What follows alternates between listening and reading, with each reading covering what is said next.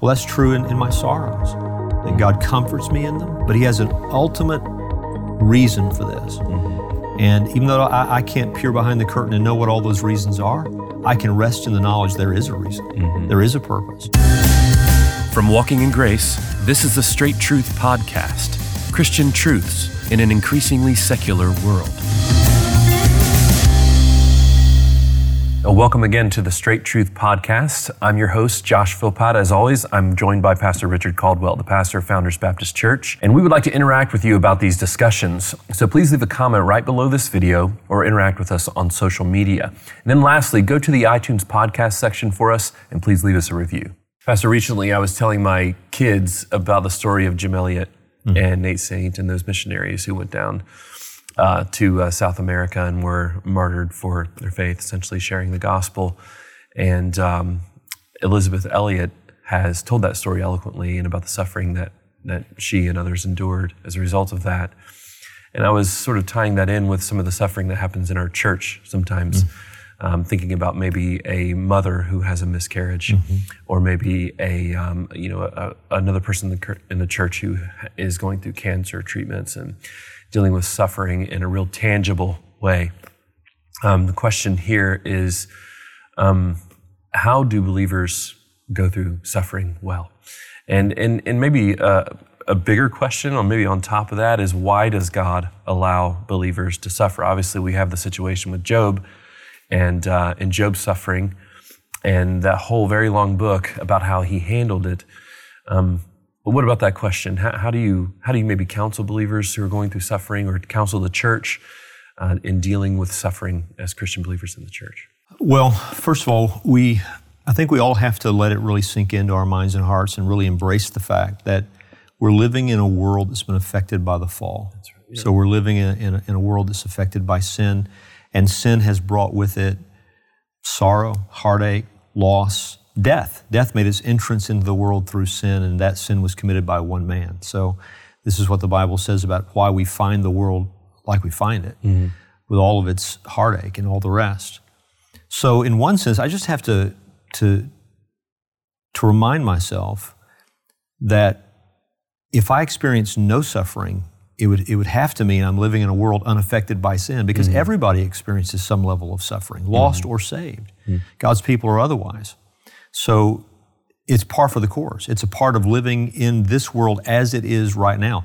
Thank God this is not the end of the story. Mm-hmm. Uh, there's a new heavens and a new earth on the way, and God's people will be living in paradise for the rest of eternity mm-hmm. with a new body that matches the new them and, and all the rest. But until that day, suffer, suffering is just a part of this, of this world. Mm-hmm. And then when I actually think about the word suffer, when I, when I look at the New Testament, it's interesting. Most of the references to suffering in the New Testament are not to the common kinds of sorrows that all people deal with. Mm. Most of those references are to persecution of one sort or another. Mm. So, um, why does God allow that? Well, it's actually considered to be a privilege of sorts in the New Testament that we would suffer along with Christ, that we would suffer on behalf of our Master, that the world would see us, regard us, treat us in the way that they see him and treat him. So I want to process that in my mind as well. It's a privilege mm. uh, if I'm suffering, not because I've sinned, not because I've committed um, some sort of wickedness, but because of right, for righteousness' sake. Mm-hmm. That's a good thing, and, I, and I'm thankful for that. So there's a common kind of suffering. You know, why would God allow it? Well, everyone faces it. We live in a, mm-hmm. in a sin-stricken world. If we think about a case like Job, you raise Job's situation, that's something beyond that because mm-hmm. this is a, t- uh, a temptation on the part of Satan, mm-hmm. a uh, proving on the part of, of God. There's a conversation in heaven mm-hmm. that precedes all of that. Mm-hmm. So if we ask about that sort of thing, we would have to say for the glory of God um, and, f- and for the formation of God's character in his people. So Job emerges out of that learning things he didn't really know before mm-hmm. uh, and, and demonstrating God's good work in his life and rewarded at the end, which d- doesn't in any way dampen or take away the sorrow that he felt, but there's a purpose for it. So uh, I forget who wrote it. You can remind me this, but you know, don't waste your sorrows. Mm. Um, there was a book entitled by that. That's a good word. I mean, we've got to be. I'm going to go through hard times. Let me not waste those times. Let me remain submitted to God through the trial, under the trial, and learn everything He wants to form in my life through these difficult things. Something I would remind believers of is that um, we weep with those who weep, we rejoice with those who, uh, who are rejoicing. So, what I don't want to do in my own life or for someone else's life is process these truths in a way that's cold. Mm-hmm. Uh, that's not how our God deals with us. That's not how we should deal with each other. Um, God takes note of our sorrows and He comforts us. He's the God of all comfort. He teaches us that we comfort each other out of that comfort with which He comforts us. So God cares that we hurt and that we're sad and that we're, um, if, if a mother loses a child um, or whatever, it, those things are real. Mm-hmm. But the encouragement is also real. That's all I'm trying to say. Mm-hmm. So we don't just let the sorrow register, we let God's promises register in our minds and hearts. We preach the truth to ourselves, we remind ourselves of things. So let me just give you one example. In 1 Peter chapter 5, um, in which we're taught to humble ourselves by casting our anxieties onto God, in the midst of that, he, he talks about suffering. Mm-hmm. And he says in verse 9 of chapter 5, 1 Peter chapter 5, resist him, talking about the devil, our enemy, resist him firm in your faith, knowing. So, so we reason through these issues, knowing that the same kinds of suffering are being experienced by your brotherhood throughout the world. These are, mm. these are common, common things, things everyone deals with. We're not alone. And after you've suffered a little while, the God of all grace, who has called you to his eternal glory in Christ, will himself restore, confirm, strengthen, and establish you. So, what does he do? He points us to, to what's true in the moment. That is, it is suffering, but he calls it momentary. It's just for a little while. Mm. And some of these things could be for a lifetime. And we might wonder, how's this a little while?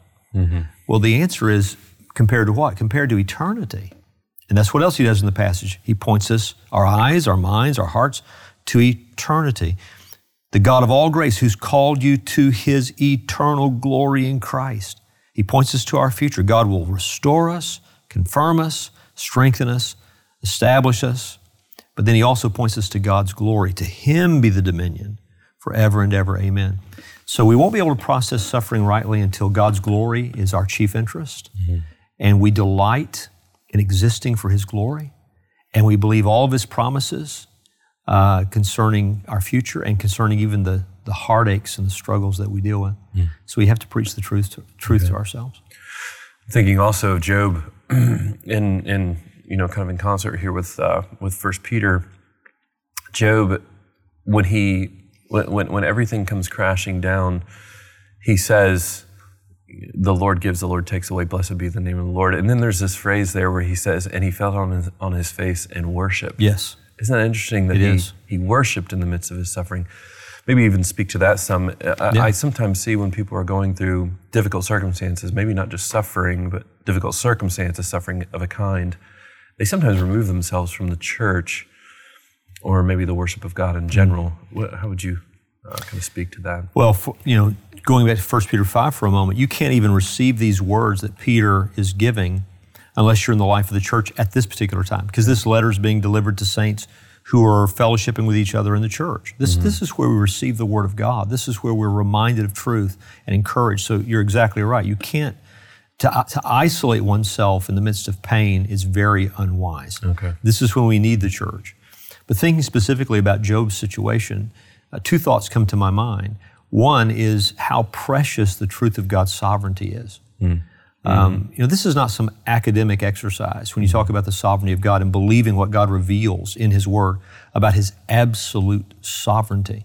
Job says, The Lord gave, mm-hmm. the Lord gives, the Lord takes away. Mm-hmm. So when I receive something, from whom did it come? Mm-hmm. Came from God. If I lose something, in whose sovereign plan is this, is this explained? Mm-hmm. Um, it's in God's sovereign plan that this is explained. Mm.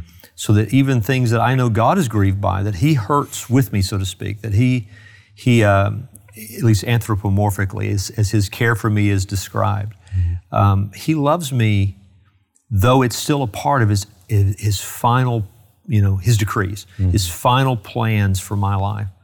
I heard R.C. Sproul once talk about God's sort of um, two, two different kinds of vision that God can grieve with us in the immediate over something that in the ultimate he takes joy in Yeah, yeah. because he knows where it's knows. headed, right? He's planned it.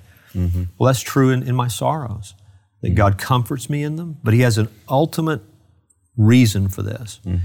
And even though I, I can't peer behind the curtain and know what all those reasons are, I can rest in the knowledge there is a reason, There is a purpose, and it's going to be to His glory. That's the second aspect of what I see in Job. He trusts the sovereignty of God.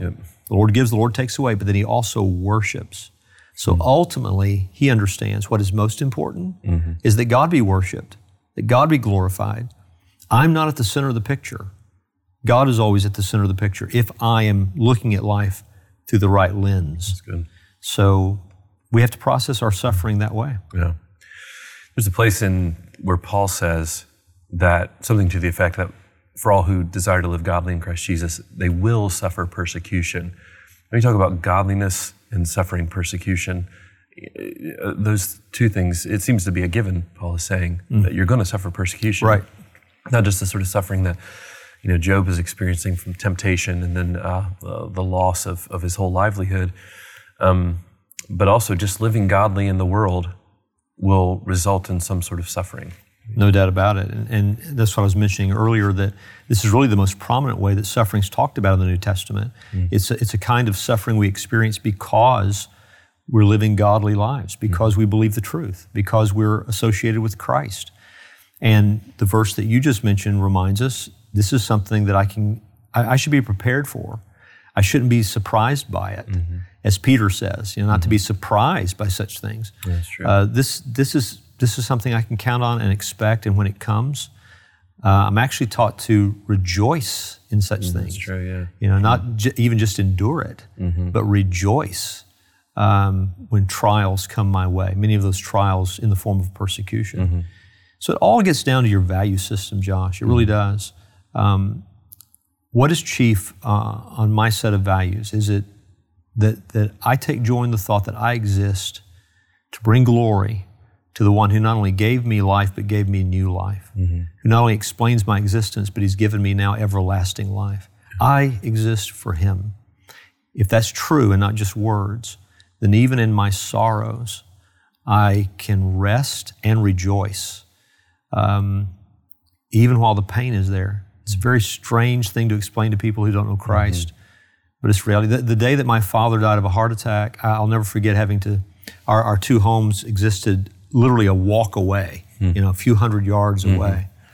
And I remember sitting on the porch of the house we were living in and, and having to explain to my children, who then were all, I have four children, at that time, all were under the age of 12, explain to them that their grandfather was gone to heaven, hmm. and then making the walk over to my mom's house uh, to spend some time with her and try to comfort her. Mm-hmm. And walk, that walk, I, I- I'll never forget looking up in the sky and seeing the moon, and just being reminded of the vastness of creation and the sovereignty of our God and being full of joy at the very same time that my heart had never been more sorrowful. In, the, in the same instant, in the same heart, in the same life. That's a reality that only Christians can know. So um, we have to think in terms of truth. Thanks for joining us again for the Straight Truth Podcast. We are releasing episodes every week on every Thursday. So if you'd like to receive those episodes, just subscribe to one of our social media channels. You can find all those channels and all the details about this podcast at our website, straighttruth.net. And do us a favor, go to the iTunes podcast section and leave us a review. Also, just go to the YouTube section, leave a comment there for us, something you'd like us to discuss, and subscribe to our channel.